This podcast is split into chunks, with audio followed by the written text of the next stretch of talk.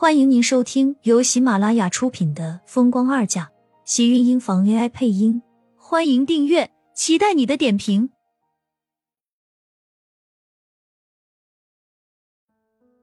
第二十九集，如果他能只对他一个人好。苏浅不知道自己在办公室里坐了多久，她一直想着唐兰义和周佳佳的话。苏浅摸着自己还平坦的小腹，一股悲凉从心底里弥漫开来，直到眼前的视线渐渐黑沉。办公室里的灯光突然被人打开，刺目的光线让苏浅忍不住眯了眯眼，耳边是沉稳的脚步声。等到眼睛渐渐适应光线，眼前是一双修长的腿，高档的手工西裤，脚下是一双光亮的男士皮鞋。苏浅用手挡着光线，抬头看着面前高高在上的男人，抿了抿自己干涩的唇。都什么时候了，就不会自己去吃饭？厉天晴皱着眉，他记得他今天早上就没有吃东西，他就在这里傻坐一天。你说让我在这里等你，还说你不回来，我哪里都不能去。苏浅缓缓地开口，让厉天晴心里一阵窝火，无言以对。他倒是听话，让他等他就等，难道等着就不能吃饭了？走吧。伸手拉过他的胳膊，带着他直接出了办公室。苏浅这才发现，原来外面的人早就已经下班了，他竟然不知不觉地坐到了天黑。被厉天晴这么拉着，他才感觉到饿了。他可以不吃饭，可是他肚子里的小家伙却不能不吃。我们是要去吃饭吗？见厉天晴拉着他往电梯走，根本没有回答他的这个问题。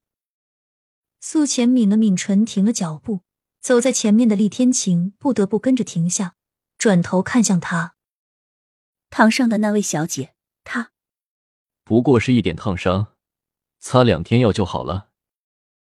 他没想到他竟然回答得这么简单，不禁抬头看向厉天晴，发现他似乎真的没有责怪自己的意思，难道说他不心疼吗？他能在那么多人面前不顾形象地抱着江千羽离开，又怎么会不在乎？他明明看上去不像是对女人会手下留情的人，除非那个女人是他在乎的，所以他才会那么着急。对不起，我真不是故意的。是有人绊了我一脚，我没站稳，才不小心把水洒在他身上。虽然他很不喜欢那些人说他的话，但是他心里很明白，自己烫伤别人，不管是有意还是无意，他都应该道歉。厉天晴转过身，看着他小心翼翼地站在身后，脸上的不安和自责很明显，突然间就觉得心软了，最起码他心里感觉到了不舒服。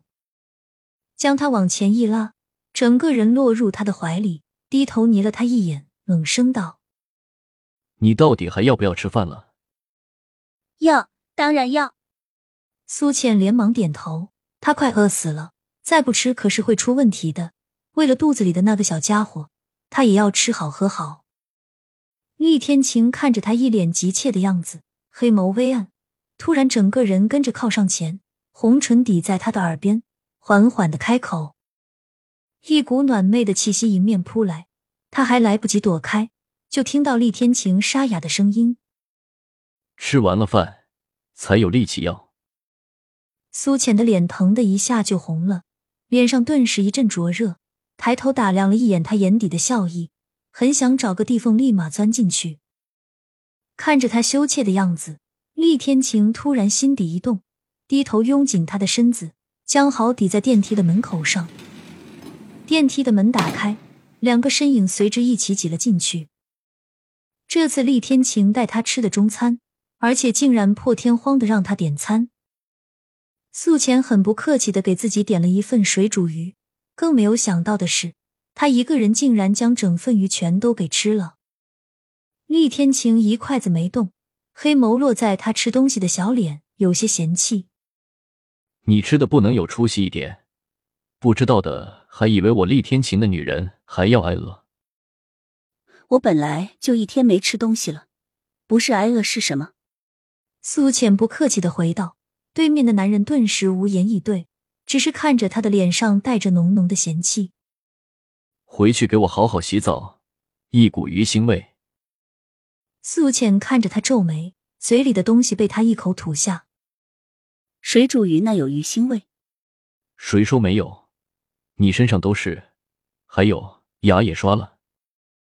他眉头深锁，苏浅看着他的样子，真是一脸莫名其妙。他不说晚上他睡觉的时候也会洗澡刷牙的好吗？哪里有他说的那么恶心？你不吃，那我全吃了。说完也不等厉天晴开口，直接继续吃着桌上的点心。吃饱饭真的会让人忘记烦恼，最起码苏浅就是这么觉得。等厉天晴结账的时候，苏浅借机去了对面的药房。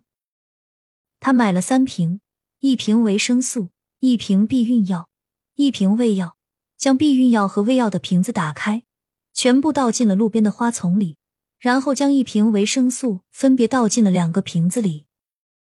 做完这些，苏浅才把维生素的瓶子扔掉，然后装好其他两瓶去路边等着厉天晴开车过来。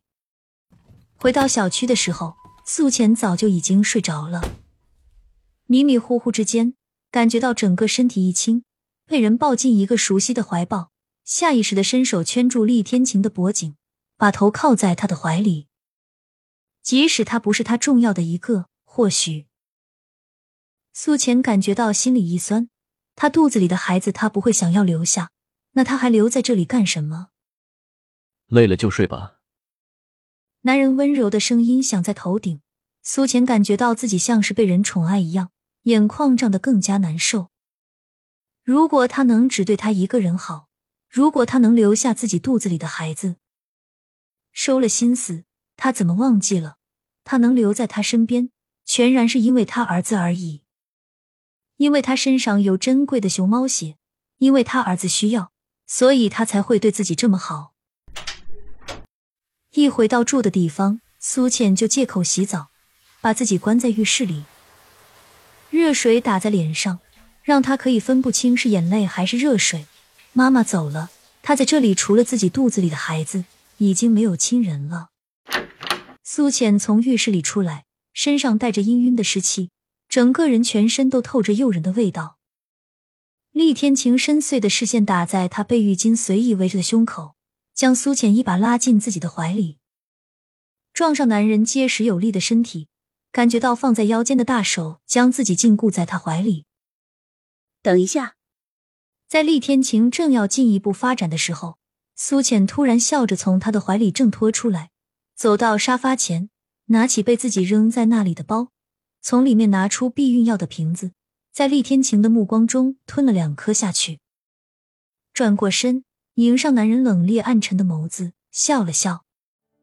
这样比较保险。